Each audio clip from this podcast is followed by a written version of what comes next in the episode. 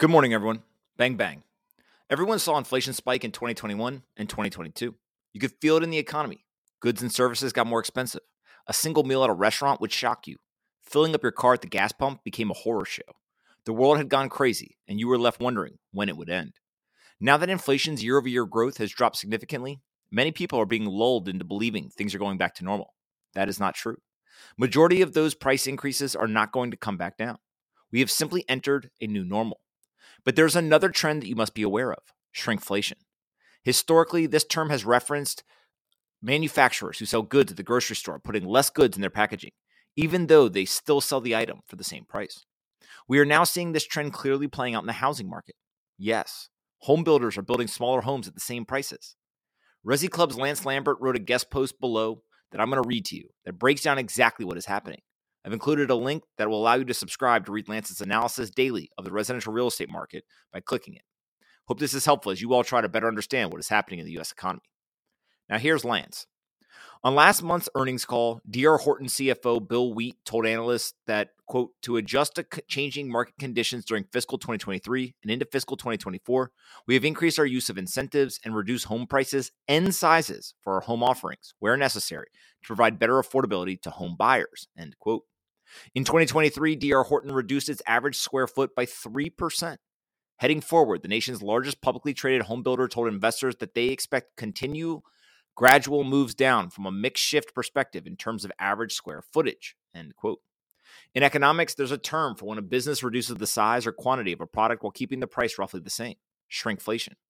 To find out just how much shrinkflation might be occurring in the new construction sector, Resi Club and Lance reached out to Parcl Labs, a fast growing real estate analytics firm, to get the hard data.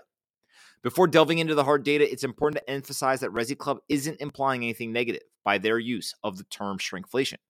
From an economic perspective, it makes sense that a rapid deterioration in housing affordability, with mortgage rates rising from 3 to 6% in 2022, would lead builders to opt for strategies that could, at the margins, keep affordability in check and maintain sales. Now, according to Parcl Labs, the median square footage for new construction fell from 2,098 in 2022 to 2,036 in 2023. That's 3% year over year decline, marks the biggest single dip, uh, single year dip over the past decade. Let me say that again. That 3% year over year decline marks the biggest single year dip over the past decade. So it isn't just DR Horton. A lot of home builders are reducing size. The trend has been accelerated by strained housing affordability. However, new construction was already getting smaller before mortgage rates spiked. In fact, Parcl Labs data shows that 2023 marked the ninth straight year that new single family homes got smaller, going from a median square footage of 2,328 feet in 2014 to 2,036 feet in 2023. While the median size of family homes uh, square footage has remained constant over the last 10 years, with a notable exception during the pandemic, where larger homes were trading hands as consumer preferences shifted from urban environments to suburban environments. New construction footprints have declined over 12% over the last 10 years, writes Jason Lewis, co founder of Parcl Labs. Now, I highly suggest checking out the image that is in this email. Here's an image of a home.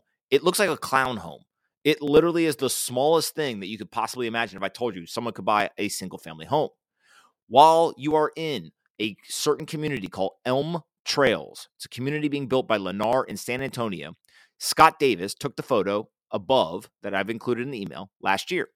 Single family homes in the community range from just 350 square feet to 660 square feet a single family home of 350 square feet to 660 square feet. And they were priced last year from $135,000 to $171,000. Pay $135,000 for a 350 square foot home. Check out the photo.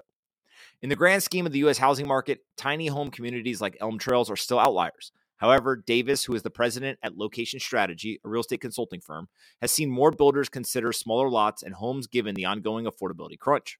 Over the last few years, we have seen home sizes decline slightly in response to pricing pressure, but that's after 40 years of increasing home sizes. What's new is builders are now going small, building homes that are similar to what we saw in the very early post war suburbs. Builders are responding to more than price. The move to smaller houses is a result of demographics. More single households, fewer children, and families having children later in life. Lack of buildable land is also a factor.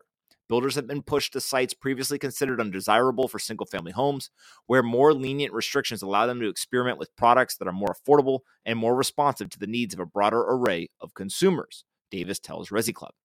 So, in the view of James Hughes, a land developer in Charleston, South Carolina, this gradual shift to smaller lots and smaller homes is being pushed more so by entitlement groups who are trying to get as much development into the building plans as possible before exiting at top dollar. The market has been flooded with high density sites from entitlement groups. Entitlement groups are not land developers and they aren't home builders. These entitlement groups put land under contract, get the required permits, and have the site engineered.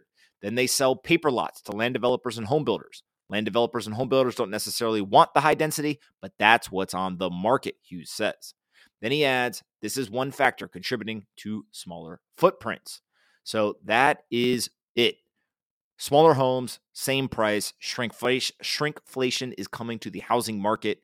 I highly suggest if you're into residential real estate, the largest asset class in the world, you should subscribe to Resi Club. I've included a link and a button in the email. Go check it out. I've been helping Lance build it up. He's doing a fantastic job and it's becoming quite popular. So I think he is going to become the expert when it comes to residential real estate analysis. So go check out Resi Club and subscribe today. I will talk to everyone tomorrow.